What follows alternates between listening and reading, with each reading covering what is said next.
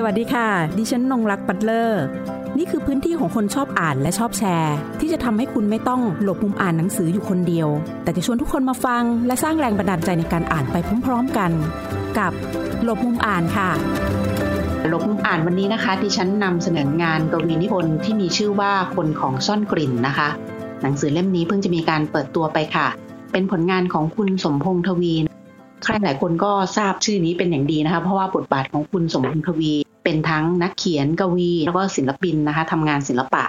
และยังเป็นนักวิจารณ์วรรณกรรม ใช้นามปากกาว่าดอกไม้ดำค่ะ มีผลงานที่ตีพิมพ์ในสยามรัฐ สัปดาห์วิจารณ์มาอย่างยาวนานในวันนี้ค่ะดิฉันจะคุยนะคะสองท่านด้วยกัน นั่นก็คือคุยกับทั้งตัวกวีตัวนักเขียน และคุยกับบรรณาธิการของรวมบทกวีคนของซ่อนกลิ่น คือคุณคเนศนัทสิมมลาโคต จะมาเล่าถึงในเรื่องของการทำงานเล่มนี้นะคะ ในการดูทั้งหมดในภาพรวมให้กับพวกเราได้ทราบกัน หลังจากนั้นอีกช่วงหนึ่งค่ะ ดิฉันจะคุยกับคุณสมพงษ์ทวีค่ะ ในฐานะที่คุณคเนศนัทหรือว่าคุณแพรวานะคะ เป็นบรรณาธิการที่ทำงานรวมบทกวีเล่มนี้ทำไมถึงเลือกบทกวีที่มีชื่อว่า คนของซ่อนกลิ่นมาเป็นชื่อหนังสือคะก็คนของซ่อนกลิ่นนะคะ มันก็เป็นบทกวีที่เล่าเรื่องในงานศพ เล่าเรื่องกลิ่นดอกไม้ แล้วก็เล่าเรื่องบรรยากาศในงานศพความเศร้าความเสียใจ หรือว่าบางทีมันก็เห็นภาพการตกผลึกบางสิ่งบางอย่างที่พูดถึงการลาจากแล้วมันก็เป็นบทที่ค่อนข้างที่จะคลุมโทน งานทั้งเล่มด้วยค่ะ เพราะว่างานของพี่สมพงษ์ตั้งแต่บทแรกจนไปถึงบทสุดท้าย หมายถึงว่าจากช่วงแรกๆ จนถึงช่วงท้ายๆเลยเนี่ย เราคัดเลือกงานที่มันค่อนข้างที่จะเป็นงานสัจจะงานสัจธรรมงานในเรื่องของการดำรงอยู่ แล้วก็งานของพี่สมพงษ์ช่วงหลังๆช่วงที่ซึ่งพี่สมพงษ์ที่เขียนไว้ในช่วงคำนำอะค่ะว่ามันเป็นช่วงบั้นปลาย หรือว่าช่วงท้ายๆของชีวิตมนุษย์แล้วอะไรเงี้ยมันเป็นงานที่ค่อนข้างที่จะตกผลึกแล้วก็ออกมาในเชิงของปรัชญาเยอะด้วย แล้วก็ตัวของพี่สมพงษ์เองเนี่ย ทั้งงานภาพเขียนงาน performance งานบทกวีมันก็มาในทิศทางเดียวกัน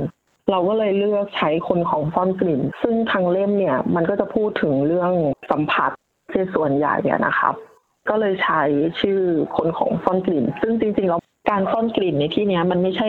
หลายๆ คนอาจจะเข้าใจว่ามันเป็นชื่อดอกไม้ด้วยอะไรเงี้ย แต่จริง ๆ แล้วในยะของการซ่อนกลิ่น คือมันมีกลิ่นที่หลากหลายมากในบรรยากาศของชีวิตมนุษย์ แล้วก็คนคนหนึ่งก็ดำเนินชีวิตด้วยการสัมผัส ซึ่งมันมีทั้งรักโลภโกรธหลง แล้วก็มันมีทั้งภาพลวงมายาคติต่างๆ ในชีวิตอะค่ะมันเป็นกลิ่นที่มันซ่อนอยู่ในการดำรงอยู่ของมนุษย์ หรือว่าบางครั้งมันก็เป็นการซ่อนปรัชญาบางอย่างไว้ในบทกวีอะค่ะ มันก็มีมิติของการสัมผัสเป็น ส่วนใหญ่สัมผัสแล้วก็ตกผลึกมาเป็นบทกวีคือค่อนข้างที่จะเลือกมาหลายชื่อ แต่สุดท้ายแล้วรู้สึกว่ารักชื่อนี้แล้วก็พี่สมพงศ์ก็เห็นด้วยก็เลยได้ชื่อนี้มาค่ะค่ะนะคะ ในกวีนิพนธ์เนาะเราจะเห็นการจัดหมวดหมู่ออกเป็นกลิ่นมนุษย์ ระเริงกลิ่น แสงแดดประวัติศาสตร์ แล้วก็คนของซ่อนกลิ่นนะคะ ซึ่งก็จะมีเป็นแบบ ถ้าจะพูดก็คือพูดว่าเป็นสี่ส่วนสี่ part ด้วยกันนะคะ ทีนี้ค่ะ ตอนที่แบ่งหมวดหมู่เนี้ยคุณแพรวาเองเนี่ยใช้เกณฑ์อะไร ในการที่จะแบ่งว่า อีกอันนึงคือในแต่ละบทกวีนะจะไม่มีการระบุปีหรือว่าพศอะไรเงี้ยแบบนี้ใช้การจัดกลุ่มอย่างไรคะคือบทกวีของพี่สมพงษ์เนี่ยน่าจะมาตั้งแต่ที่คัดมาเนี่ยคือตั้งแต่ปีหกหนึ่งหกสองหกสามหกสี่แต่ช่วงนั้นนั้นก็จะประปรายแล้วก็เป็นบทกวีในช่วงปีหกสามหกสี่เป็นส่วนใหญ่นะคะ การแบ่ง part บทกวีเนี่ย เป็นการจัดโทนเลยอะค่ะ เป็นการจัดโทนว่าบทกวีใน part แรกกลิ่นของมนุษย์เนี่ย มันเป็นเรื่องของประสบการณ์ชีวิต เป็นเรื่องของความเคยชินบางอย่าง แล้วก็การดำรงอยู่ของมนุษย์ที่มันมีความเจ็บปวด แล้วก็มันเป็นการสนทนากับตัวเอง ในมิติของบทกวีคือมันเป็นกลอนเปล่าที่พูดในเรื่องของสำนึกการพูดคุยของตัวเองการคิดในใจ แล้วก็ การสะท้อนความเจ็บปวด หรือว่าประสบการณ์บางอย่างของกวีออกมาเพื่อที่จะส่งต่อ มันเป็นประสบการณ์ที่ทำให้ในแต่ละบทเนี่ย มันก็จะเหมือนเป็นผลกระทบที่สะท้อนภาพสัจธรรมในบทแรกอะค่ะ แล้วก็บทต่อมาละเริงกลิ่นมันค่อนข้างที่จะบาด คือถ้าอ่านแล้วมันจะรู้สึกบาด คือมันจะเป็นช่วงที่ดูแบบบางทีรู้สึกว่าเออแผลมันจะเวอะหวะขึ้นอะไรอย่างเงี้ยค่ะ ประสบการณ์มันจะดิ่งขึ้น ดูค่อนข้างที่จะเจ็บกว่าช่วงแรก ๆ ช่วงกลิ่นของมนุษย์ เพราะว่ามันระเริงกลิ่นอย่างที่ชื่อ part ของมันคือความระเริงความหลง มันเป็นความเจ็บปวดจากการผิดพลาดหรือว่าการมองไม่เห็นมายาคติบางอย่าง แล้วก็ในโทนโทนเนี้ยก็จะเป็น แต่ว่ามันก็จะมีความเข้าใจชีวิตมีความคิดเห็นของกวีนะคะ ที่มันดูจะเป็นภาพของความเข้าใจมากขึ้น แต่ว่ามันก็เจ็บเยอะขึ้นอะไรอย่างเงี้ยค่ะ เหมือนโรคแปดเปื้อน ความป่วยไข้ ลมเพลลมพัดในสัมมาอาชีพร่างของผมปลิ้นป้อนหลอกลวง คุณไม่ใช่ดอกไม้กลิ่นของมนุษย์เป็นการปฏิเสธ ไม่ใช่ฤดูการที่จะอุ้มชูไว้ โลกแปดเปื้อนด้วยหัวใจอันโสมม ผมกำลังแปลเป็นอื่น อย่างเงี้ยเป็นต้นนะคะ ในช่วงของละเริงกลิ่นมันก็จะเป็นกลิ่นที่มันค่อนข้างที่จะเห็นสัจธรรมชัดขึ้นกว่ากลิ่นมนุษย์ซึ่งมันก็จะไล่โทนมา แล้วก็มาถึงบทที่สามแสงแดดประวัติศาสตร์ใน part ของแสงแดดประวัติศาสตร์มันก็จะมีความเป็น story มากขึ้น ซึ่งบทกวีของพี่สมพงษ์อะจริง ๆ แล้วมันไม่ได้มีความเป็น story ชัดเจนคือมันเป็นงานนามธรรมมาก ๆ แล้วก็คือถ้าจะดูจากบทกวีของหลาย ๆ คนในเมืองไทยอะค่ะ เรามองว่าบทกวีในประเทศไทยอะที่ผ่านมามันมีความเป็น story เพราะว่ามันอาจจะมาจากรากของงานวรรณคดีที่มันเป็นงานบทกลอนแบบสุนทรภู่หรือว่าบทกลอนแบบที่เราเรียนเป็น pattern กันมา ว่ามันจะต้องมีความเป็นเรื่องเป็นนิยายในบทกวี แต่พี่สมพงษ์คือกวีที่เราเห็นงานเข้ามาตั้งแต่เราเรียนมัธยมเขาตีพิมพ์ใน โลกหนังสือตีพิมพ์ใน Writer ฉบับที่คุณกนกพงศ์เป็นบรรณาธิการหรือว่าไลเตอร์ในยุคของคุณดิเลกอะไรอย่างเงี้ยเราเห็นผ่านตามาตั้งแต่ตอนนั้น แล้วก็พี่สมพงศ์คือคน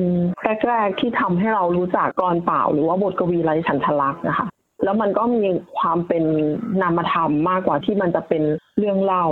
แต่ว่าในบทของแสงแดดประวัติศาสตร์นะคะเราค่อนข้างที่จะกันเรื่องที่มันค่อนข้างมีความเป็นสตอรี่ เห็นบรรยากาศ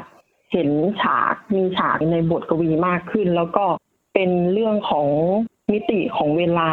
เป็นเรื่องที่พูดถึงเรื่องความตายเรื่องวัฏสงสารมากยิ่งขึ้นนะคะ มันก็จะเป็น part แบบนี้แล้วก็สุดท้ายก็เป็นคนของซ่อนกลิ่นมันก็จะพูดถึงเรื่องที่มันเกี่ยวข้องกับความตาย หรือว่าคนในชีวิตของเขาเรื่องแม่ เรื่องที่มันดูมีการสัมผัสกับชีวิตผู้คนมากขึ้นนะคะมันก็จะเป็นการคุมโทนของแต่ละบทมาประมาณนี้ค่ะ ในงานรวมบทกวีเล่มนี้ ทีนี้ในฐานะที่ตัวเองก็เป็นบรรณาธิการ แล้วคุณสมพงษ์ทวีเองก็ค่อนข้างจะต่าง generation กับคุณแพรวาด้วยเนี่ยนะคะเวลาทำงานด้วยกันมีการพูดคุยถกเถียงกันอย่างไรบ้างคะอันนี้ถามเรื่องบรรยากาศการทำงานร่วมกันค่ะก็จริงๆแล้วคือช่วงที่ทำงานให้พี่สมพงษ์เนี่ยแทบจะไม่ได้ถกเถียงอะไรกันเลย คือพี่สมพงษ์เป็นคนที่ใจร้อนแต่ก็ใจเย็น เป็นคนที่คิดว่าจะทำอะไรก็ทำเลย แต่ก็เป็นคนที่ใจเย็นแล้วก็ ให้อำนาจการตัดสินใจกับบอกอเยอะมาก แล้วเราก็ค่อนข้างที่จะถอดเข้าถอดออกบทกวีของพี่สมพงษ์เยอะมากมีการเปลี่ยนแปลงตลอดเวลา เล่มนี้จริง ๆทำมาตั้งแต่เดือนพฤษภาปีที่แล้ว แต่ว่าด้วยงานของเราที่จับงานหลายอย่างอะไรเงี้ยแล้วเราคิดว่าการทำรวมบทกวี แล้วก็โดยเฉพาะกับคนที่เป็นกวีในระดับแบบพี่สมพงษ์ก็คือ เราเห็นงานเขาไม่ยาวนาน แล้วเขารู้สึกว่าเขาเป็นคนที่เรียกว่าเป็นชั้นครูของงานกรเป่าในเมืองไทยก็ได้อะไรเงี้ยเราก็เลยมีความรู้สึกว่าถ้าจะทำงานให้เขามันต้องคอนเซนเทรตกับมันพอสมควรแล้วการทอดเวลาเนี้ยมันทำให้เราเห็นบทกวีของพี่สมพงษ์ที่มันหลากหลายขึ้น แล้วก็จับเข้าจับออกอะไรเงี้ย ซึ่งพี่สมพงษ์ก็ให้อำนาจในการตัดสินใจ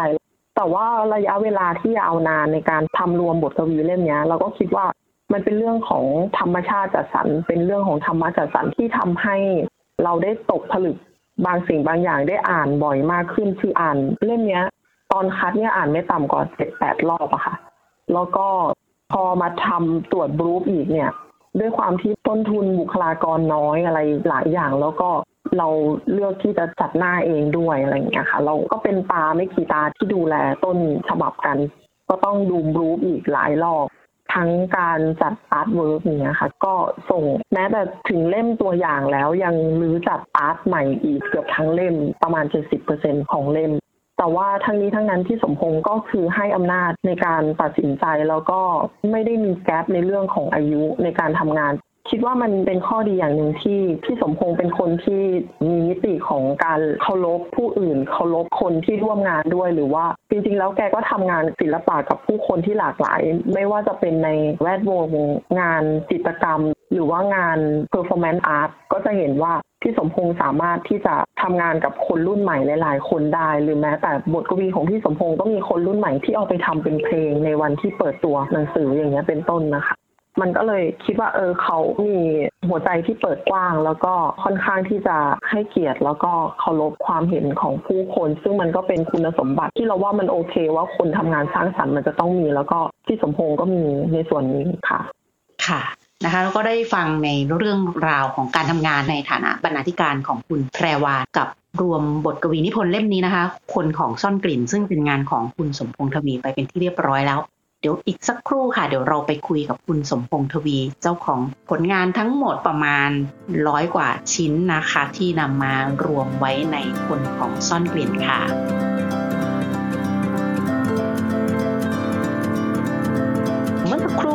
เราก็ได้คุยกับคุณแพรวา ซึ่งเป็นบรรณาธิการเล่มของกวีนิพนธ์ที่มีชื่อว่าคนของซ่อนกลิ่นไปแล้ว ทีนี้ค่ะเราต้องมาคุยกับเจ้าตัวของตัวกวีเอง เพื่อจะพูดถึงงานชิ้นนี้กันที่มีการพิมพ์ออกมา แล้วก็มีการเปิดตัวหนังสือเล่มนี้ไปเป็นที่เรียบร้อยแล้วนะคะ โดยประเด็นที่จะคุยกับคุณสมพงษ์ทวี หรือ ใครที่ติดตามอ่านงาน วิจารณ์วรรณกรรมของคุณสมพงษ์ทวีก็จะทราบดีนะคะว่ามีนามปากกาที่ใช้ในการเขียนบทวิจารณ์ที่ชื่อว่าดอกไม้ดำนะคะ โดยอย่างแรกเลยเนื่องจากว่าคุณสมพงษ์เองก็อยู่ในเส้นทางของการเป็นนักเขียนเป็นกวี เป็นศิลปินนะคะมาอย่างยาวนานด้วย จึงจะต้องให้เล่าถึงการเป็นนักเขียน การเป็นกวี การเป็นนักวิจารณ์วรรณกรรม การเป็นศิลปินจนมาถึงในเรื่องของพระเครื่องด้วยนะคะ ตอนนี้ รงนี้คือก็อยากจะให้เล่าถึงที่มาของตัวเอง ประวัติของตัวเองบ้างบนเส้นทางของการทำงานด้านนี้ค่ะ ครับ ก็พูดว่าถ้าเขียนหนังสือเนี่ยเขียนมาจริงๆ ก็ยาวนานมากนะฮะตั้งแต่ปี 2523 เป็นต้นมานะครับจนถึงวันนี้ก็เขียนหนังสือหลากหลายแบบครับ ทั้งบทกวีเรื่องสั้น นวนิยาย ความเรียงบทความต่างๆนะฮะแล้วก็เห็นบทวิจารณ์ วรรณกรรม วิจารณ์ศิลปะบ้างนะฮะเท่าที่ผ่านมา แต่ว่านาปากกาดอกไม้ดำที่ใช้เขียนวิจารณ์งานวรรณกรรมเนี่ยในช่วงเวลาหนึ่งก็มีผู้ติดตามอยู่พอสมควรนะฮะในช่วงเวลานั้นก็คือฮานะครับ แต่ส่วนใหญ่ก็ลงตีพิมพ์อยู่ในสยามรัฐสัปดาห์วิจารณ์ แต่ปัจจุบันผมก็เลิกลาหรือวางมือไปมากแล้วนะฮะ สำหรับนาปากกาดอกไม้ดำที่ใช้ในการวิจารณ์วรรณกรรมส่วนงานด้านการเขียนอื่นๆนะฮะก็ยังเขียนบทกวีอยู่จนถึงทุกวันนี้เป็นหลัก ส่วนเรื่องสั้นก็เขียนบ้างปรับปลายไม่มากนักนะฮะแล้วก็ในช่วงเวลาที่ผ่านมา สักผมประมาณปีว่า 2530 กว่านี่ก็มาร่วมก่อตั้งกลุ่มอุกกาบาตกับเพื่อนๆนะฮะ แล้วก็ทำงานศิลปะกันนะฮะโดยเฉพาะงานศิลปะในแขนงที่เรียกว่าสื่อแสดงสดหรือ performance art นะฮะก็ทำมาควบคู่กับการเขียนบทกวี แล้วก็ผสมผสานงานสื่อแสดงสดกับบทกวีจนกระทั่งพัฒนากลายเป็นแสดงสดบทกวีไปนะฮะในช่วงหลังๆก็จะมีการทำงานอ่านบทกวีประกอบสื่อแสดงด้วยนะครับ แล้วก็พยายามที่จะมองหาวิธีการเข้าถึงบทกวีในลักษณะที่แตกต่างไปจากเดิมๆนะฮะเป็นต้นว่าการตั้งคำถามว่า เพียงภาษาหรือถ้อยคำเท่านั้นใช่ไหมที่เป็นบทกวีนะครับก็อาจจะใช้สื่ออื่นๆ มาแสดงมานำเสนอ แล้วก็ให้นิยามความหมายใหม่ว่าเป็นบทกวีนะครับ แต่อย่างไรเสียก็ตามนะฮะบทกวีที่เขียนด้วยถ้อยคำ ก็ยังเป็นปัจจัยหลักที่ผมยังใช้นำเสนออยู่ จนกระทั่งรวบรวมได้เป็นเล่มชื่อคนของซ่อนกริดนะฮะเท่าที่ผ่านมาแล้วก็เพิ่งเปิดตัวไปเร็วๆนี้นะครับ ส่วนงานขายพระมันเป็นงานเลี้ยงชีพนะฮะก็ทำมานานเหมือนกันตั้งแต่ปีสองสามสองสี่เหมือนกันนะครับ จนถึงทุกวันนี้เหมือนกันค่ะนี่ก็คือการได้ให้ภาพรวมการทำงานในด้านของการเขียนของคุณสมพงษ์ทวี อันที่จริงแล้วนะคะ งานที่เขียนเป็นบทวิจารณ์ด้วยนามปากกาดอกไม้ดำนะคะ ถ้าใครเรียนทางด้านสายของวรรณกรรม วรรณคดีเปรียบเทียบ หรือว่าสนใจในเรื่องของการเขียนหรือเป็นนักเขียนนะคะ เราจะเห็นการอ้างอิงถึงงานเขียนวิจารณ์ ที่ใช้นามปากกาว่าดอกไม้ดำของคุณสมพงษ์ทวี อยู่เป็นระยะระยะนะคะ ในงานศึกษาต่างๆ ด้วยเช่นเดียวกันนะคะ ก็เรียกได้ว่าเป็นหนึ่งในตำนานของคนที่เขียนบทความวิจารณ์ในด้านของศิลปะวัฒนธรรม แล้วก็วรรณกรรมของไทยด้วยเช่นเดียวกันค่ะ อีกสิ่งหนึ่งนั่นก็คือในเรื่องของการเข้ามารวมตัวกับเพื่อน เพื่อทำกลุ่มอุกาบาตนะคะเพื่อนำเสนอสื่อการแสดงสดหรือว่า performance art นะคะตรงส่วนนี้แหละค่ะเราทำให้เห็นว่าปริมณฑลของบทกวีนะคะมันไม่ได้ปรากฏในรูปแบบของภาษาหรือว่าถ้อยคำเพียงเดียวค่ะ แต่มันอาจจะปรากฏในรูปแบบของการแสดงสดในงานศิลปะ หรือเกิดขึ้นไปพร้อม ๆ กันทั้งในรูปแบบของภาษาแล้วก็สื่อแสดงสดนะคะ ซึ่งใครที่ติดตามคุณสมพงษ์ทวีได้ไปดูงานสื่อแสดงสดก็จะเห็นว่ามีการผสมผสานกันของทั้งในตัวบท แล้วก็ในตัวของ movement ของการแสดงไปพร้อม ๆ กันด้วยค่ะทีนี้ค่ะมาพูดถึงในเรื่องหนังสือเล่มนี้กันนะคะ คนของซ่อนกลิ่น ซึ่ง อาจจะเรียกได้ว่าเป็นการทิ้งช่วงค่อนข้างนานเหมือนกันนะคะ ในการรวมเล่มเมื่อเทียบกับเล่มก่อนหน้านู้นที่เคยมีออกมานะคะ ตัวนักเขียนเองต้องการจะสื่อสารเรื่องใดไปยังผู้อ่าน แต่โดยส่วนตัวที่ได้อ่านนะคะก็รู้สึกว่างานนี้มีความลึกซึ้งต่อภาวะภายใน ทั้งในเรื่องของความคิดมีความเป็นปรัชญาด้วย แล้วก็มีความเป็นนามธรรมแต่ว่าจับต้องได้ค่ะ ครับก็คนของซ่อนกลิ่นเนี่ยเป็นงานที่รวบรวมมาจากที่ผมเขียน แล้วก็ลงโพสต์ไว้ใน Facebook นะฮะในในหน้า Facebook ของผม ก็มีบ้างจำนวนเล็กน้อยเต็มทีนะฮะที่อาจจะเคยตีพิมพ์ตามนิตยสาร โดยเฉพาะมติชนสุดสัปดาห์นะฮะซึ่งต้องยอมรับอย่างหนึ่งว่า ในช่วงสัก 5 ปี 10 ปีมาเนี่ยนิตยสารลายต่างๆ ก็หายไปนะฮะจากการอ่านจากแผงหนังสือที่มื่อก่อนมันมากมายไต่กองจนทุกวันนี้มันเหลืออยู่แค่หัวสองหัว ซึ่งมันเป็นไปอยู่เองที่ คนทำงานวรรณกรรมหรือศิลปะใด ๆ ก็ตามก็จำเป็นที่จะต้องหาพื้นที่ที่จะนำเสนอสิ่งที่ตนสร้างสรรค์ขึ้นมานะฮะผมก็เขียนลงมาใน Facebook เป็นระยะระยะไป แล้วก็เก็บเอาไว้นะฮะจนกระทั่งผ่านเวลามาหลายปีจากเล่มก่อนหน้านี้ ซึ่งผมก็จำชื่อปกไม่ได้นะฮะจนมาถึงวันนี้ก็คิดว่ามันมีอะไรที่เปลี่ยนแปลงไปเยอะมาก โดยเฉพาะกระบวนการทางความคิดของผมนะฮะ จากที่มันมีความหลากหลายในหลาย ๆ เรื่อง ก็ไปค่อยบีบตัวเองลงมาจนกระทั่งมันเหลือวิธีการคิดแบบมองหาความหมายที่แท้จริงของชีวิตคืออะไรนะครับ อาจจะพูดได้ว่ามันเกิดจากการกรองด้วยวิธีคิดที่เชื่อว่าชีวิตเนี่ยไม่ได้มีอยู่จริงนะฮะชีวิตเป็นแค่สิ่งสมมุติ แล้วก็ตั้งคำถามใหม่ ๆ ว่า เมื่อมันเป็นสิ่งสมมุติและมันไม่ได้มีอยู่จริงแล้วเนี่ย ชีวิตจะดำเนินต่อไปอย่างไร ชีวิตจะดำรงอยู่อย่างไร แล้วก็ให้ความหมายกับความไม่มีอยู่จริงนี้อย่างไร ก็มาประมวลเกิดเป็นหนังสือเล่มนี้ขึ้นมาในหลาย ๆ บทนะครับ ซึ่งทีแรกก็คิดว่าจะเป็นบรรณาธิการตัวเอง แต่เมื่อผ่านไปสักพักหนึ่งก็มาคิดว่า ถ้าหากว่าเป็นบรรณาธิการตัวเองงาน มันก็จะไม่มีความหลากหลายในเรื่องของวิธีการนำเสนอนะครับ ในเรื่องของจินตนาการ ผมว่าคงจะเลือกชิ้นที่ผมชอบ ซึ่งบางทีมันก็อาจจะซ้ำๆกัน ก็เลยมองหาว่าจะเอาใครสักคนหนึ่งมาเป็นบรรณาธิการดีนะครับ ก็อยากจะทำงานกับคนรุ่นใหม่ ไม่ใช่คนรุ่นเดียวกัน คิดว่าคนรุ่นใหม่ อาจจะมีอะไรสักอย่างหนึ่งที่เข้าถึงบทกวีของผมได้ดีกว่าตัวผมหรือคนรุ่นเดียวกัน ก็ได้คุณแพรวาหรือคุณอุเนี่ยครับมาเป็นบรรณาธิการนะฮะจัดสรรทั้งหมดทั้งเนื้อหา ทั้งรูปเล่มแล้วก็ชื่อปกโดยคัดสรรจากงานที่ตีพิมพ์อยู่ในหน้า Facebook ของผม แล้วก็บางส่วนเล็กน้อยอย่างที่กล่าวไว้ว่าเคยตีพิมพ์บ้างในมติชนสุดสัปดาห์ โดยประมาณนั้นครับ เบื้องต้นนะฮะอืมนะคะ แล้วพอต้องทำงานกับคนต่างรุ่นแล้วเราก็เลือกเองแหละว่าเราอยากได้คนอีกรุ่นมาช่วยเราทำตรงนี้ค่ะ มีการทำงานกันอย่างไรบ้างคะตรงนี้อยากจะทราบเหมือนกันในส่วนตัวของกวีเอง เออผมไม่รู้ว่าคุณอุเนี่ยทำงานอย่างไรนะฮะแต่ผมให้สิทธิและเสรีภาพเต็มที่นะครับ ผมจะไม่มีข้อแม้ใด ๆ ทั้งสิ้น การคัดเลือกเป็นดุลยพินิษของบรรณาธิการโดยตรงนะฮะโดยผมไม่เข้าไปก้าวไก่ใดคัดมาแบบไหนก็เป็นแบบนั้นนะฮะเพราะผมถือว่าผมได้ให้เกียรติเป็นบรรณาธิการแล้ว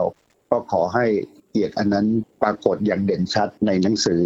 นะครับ โดยตัวนักเขียนไม่เข้าไปก้าวล่วงใด ๆ ทั้งสิ้นก็เลยดูเหมือนว่าผมไม่ได้ทำอะไร เพียงแต่ว่าเขียนแล้วก็จัดการให้มันเป็นรูปเล่มเท่านั้นเมื่อถึงที่สุดนะฮะค่ะปรากฏแต่ว่า โดยภาพรวมออกมาเนี่ย ผมก็ค่อนข้างพอใจนะครับ ในฐานะที่คุณสมพงษ์ทวีเองอยู่ในเส้นทางนี้มาอย่างยาวนานนะคะ เห็นความเปลี่ยนแปลงการเปลี่ยนผ่านอะไรมากมายเยอะแยะของแวดวงวรรณกรรมของบ้านเราอยากจะให้ช่วยให้มุมมองกับทางคนฟังว่าในฐานะที่เราเป็นนักวิจารณ์วรรณกรรม หรือว่างานทางด้านศิลปะวัฒนธรรมอื่นๆ ก็ได้นะคะ ที่ได้เคยเขียนบทวิจารณ์เอาไว้อย่างเงี้ยค่ะ สถานะของงานวรรณกรรมหรืองานศิลปะวัฒนธรรมของไทยนะตอนนี้ค่ะ ในสายตาของนักวิจารณ์ที่มีนามปากกาว่าดอกไม้ดำเนี่ยค่ะ มีความเห็นอย่างไรบ้างคะมาจนณปัจจุบันนี้เพราะว่าจากประสบการณ์ที่สั่งสมมาแล้วก็อะไรต่างๆด้วยอย่างเงี้ยค่ะผมคิดว่าลักษณะทางวรรณกรรมมันกลายเป็นไม้แคละไปแล้วนะฮะอืมมันไม่มีการเติบโตขึ้นมา ไม่มีลักษณะของการสร้างสรรค์ แล้วก็มุมมองใหม่ ๆ นะฮะ โดยเฉพาะบทกวีก็เป็นบทกวีที่ขับเคลื่อนไปโดยกระบวนการทางสังคมการเมือง มากกว่าที่จะขับเคลื่อนไปในแบบที่เราเรียกว่าดอกไม้ในสวนคือคือมีความสวยงามที่หลากหลาย มันไม่มันไม่เป็นแบบนั้นแล้วนะคนเขียนกวีรุ่นใหม่ ๆ ก็ใช้วิสัยทัศน์ในเชิงความคิดทางการเมืองเป็นหลักนะฮะไม่มีบทกวีแนวอื่นๆหลั่งไหลออกมานะครับ มันก็เลยเหมือนไม้แคละไป นวนิยายหรือเรื่องสั้นก็ผมต้องขอโทษที เพราะว่าในสองสามปีมานี้ผมอ่านน้อยมาก เพราะว่าไปหลงไหลกับการทำงานศิลปะแขนงอื่นๆเสียเป็นส่วนใหญ่นะครับ โดยเฉพาะงานศิลปะที่เราเรียกว่าศิลปะสมัยใหม่หรือศิลปะร่วมสมัยเนี่ย ผมเชื่อว่ามีความก้าวหน้ามากกว่าวรรณกรรมเยอะมากนะครับ ไม่ว่าเป็นงานเพนติ้งไม่ว่าเป็นงานสื่อสดหรือว่า เป็นงานจัดวางหรืองานลักษณะวิธีคิดวิชวลอาร์ตต่างๆ เนี่ย มันมีความหลากหลายแล้วก็มีสีสันมากกว่านะครับ มีพัฒนาการที่ดี แล้วก็มีความเข้มข้นนะครับ มากกว่าวรรณกรรมเยอะวรรณกรรมเหมือนไม้แค่เหมือนสิ่งที่ตายซากในความคิดผมนะฮะไม่มีสีสันไม่มีความคิดใหม่ๆเกิดขึ้น ไม่มีความคิดริเริ่มเกิดขึ้นอีกต่อไปนะคงจะอีกหลายปีฮะกว่า วัฒนวรรณกรรมจะพัฒนาตัวเองไปมากกว่าที่เป็นอยู่ในเวลานี้นะอันนี้คือมุมมองส่วนตัวหนึ่งข้อที่จริงบางคนอาจจะคิดแย้งหรืออะไรก็แล้วแต่ผมว่าสิ่งที่ทำให้มันเป็นแบบนี้อันหนึ่งนะ อันนี้ผิดหรือถูกไม่รู้แต่นี่คือความคิดของผมส่วนตัวคือ รางวัลทั้งหลาย ไปจำกัดสิทธิและเสรีภาพทางความคิดของนักเขียนมาก ๆ เลย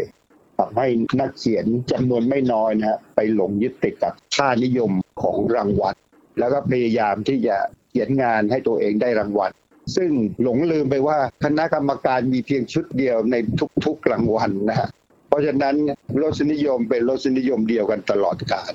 มันก็เลยไม่มีพัฒนาไม่มีอะไรทั้งสิ้นนะฮะอันนี้คือข้อผิดพลาดอย่างใหญ่หลวงของวรรณกรรมไทยในยุคปัจจุบัน แต่อย่างไรก็ตามเนี่ยในงาน performing art ของคุณสมพงษ์ทวี ในแต่ละครั้งก็จะไม่ละเลยไม่หลงลืมที่จะหยิบตัวงานบทกวีของตัวเองไปประกอบในการแสดงสดด้วยใช่ไหมคะครับก็พยายามที่จะนำเอาบทกวีมาเป็นส่วนหนึ่งของ performance นะฮะโดยผมจะเรียกสิ่งที่สร้างขึ้นมาว่าคือแสดงสดบทกวีนะครับ นอกจากผมแล้วเนี่ยที่นำบทกวีมาเป็นส่วนหนึ่งของการทำงานสื่อแสดงสดนะนอกจากผมแล้วก็มีชิตวามุนินโทอีกคนหนึ่งนะฮะที่พยายามจะสร้างความกลมกลืนกันระหว่างสื่อแสดงสดกับบทกวีนะฮะให้มันไปคู่กันให้ได้ ส่วนตัวผมเองเนี่ยบางทีก็อาจจะไม่ได้ใช้บทกวีเป็นส่วนหนึ่งนะฮะแต่ว่าพยายามที่จะทำให้บทกวีกลายเป็นสื่อแสดงสดไปในหลาย ๆ ครั้งนะครับ โดยวิธีการต่างๆ ซึ่งก็บางครั้งก็ล้มเหลวบ้าง บางครั้งก็อาจจะเป็นที่ชื่นชมบ้างก็แล้วแต่ แต่อย่างไรก็ตามเนี่ยบทกวีเมื่อมันกลายเป็นสิ่งซึ่งไม่สามารถที่จะนำเสนอได้บนหน้ากระดาษในหลาย ๆ กรณีนะฮะมันก็จะต้องหวนกลับไปสู่วิธีการเดิมๆนั่นคือการขับนะฮะคือการขับหรือการใช้เสียงหรือการใช้ปากนะฮะเมื่อคุณไม่อ่านเราก็อ่านให้ฟังในวิธีการต่างๆ ซึ่งแต่ดั้งเดิมนั้นกวีนิพนธ์เกิดขึ้น เพราะว่าการขับลำนำใช่ไหมฮะไม่ใช่การอ่านโดยโดดเดี่ยว แต่เป็นการขับลำนำเพื่อใช้ฟัง เพราะนั้นบทกวีในยุคปัจจุบันสำหรับการนำเสนอของผมในบางครั้งก็เป็นการขับเพื่อให้ฟัง เพราะนั้นก็จะมีการอ่านโดยสำเนียงหรือน้ำเสียงต่างๆ ที่จะทำให้เกิดอัธรสทางด้านความงามทางศิลปะ ผสมผสานไปกับการทำให้กวีนิพนธ์กลายเป็นส่วนหนึ่งของชีวิตประจำวันนะฮะเพราะนั้นบทกวีของผมหลาย ๆ ครั้งก็อาจจะเกิดขึ้นบนผนังห้อง บนใบไม้ บนอากาศนะฮะบนพื้นทรายอะไรต่าง ๆ เหล่านี้ ซึ่งมันเป็นการตั้งคำถามว่า มันจำเป็นไหมที่บทกวีจะต้องอยู่บนหน้ากระดาษเท่านั้น ลบมุมอ่านวันนี้ต้องขอขอบคุณคุณคเนศนัทสิมาลาโคตนะคะ และคุณสมพงษ์ทวีที่มาร่วมพูดคุยถึงกระบวนการในการทำงานคนของซ่อนกลิ่นนะคะ ในภาคของคนที่ทำหน้าที่เป็นบรรณาธิการ และในภาคของคนที่ทำหน้าที่ในฐานะของการเป็นนักเขียนแล้วก็เป็นกบีและศิลปินด้วย และอย่างในช่วงท้ายนะคะ เราได้เห็นการเชื่อมโยงกันของศิลปะการแสดงสดกับบทกบีว่า มันมีการร้อยรัดกันอยู่อย่างไรบ้าง ในการที่จะนำบทกวีนะคะออกไปสู่ปริมณฑลในรูปแบบอื่น เช่น ในการผสมผสานกันกับบทกวีเพื่อใช้ในการแสดงสด และมันทำให้เราเห็นว่าบทกวีไม่จำเป็นอยู่ในหน้ากระดาษก็ได้ค่ะ จะใช้วิธีการขับการลำนำและทำให้เห็นอีกว่ากวีนิพนธ์เป็นส่วนหนึ่งในชีวิตประจำวันของพวกเราเลยนะจริงๆเนี่ย เราตื่นมาเช้านึงก็อาจจะเป็นบทกวีได้แล้วเช่นเดียวกันนะคะ แล้วก็ตลอดช่วงทั้งวันค่ะ จริง ๆ บทกวีก็อาจจะขับลำนำแล้วก็ขับขานอยู่ในชีวิตเราด้วยก็เป็นได้นะคะ และวันนี้ขอบคุณค่ะ ที่ติดตามรับฟังลมุมอ่าน และขอบคุณผู้ร่วมรายการทั้งสองท่าน สวัสดีค่ะ หากมีหนังสือดีๆ ที่อยากมาแชร์กัน มาบอกกับเราได้นะคะ แล้วกลับมาหลบมุมอ่านด้วยกันค่ะ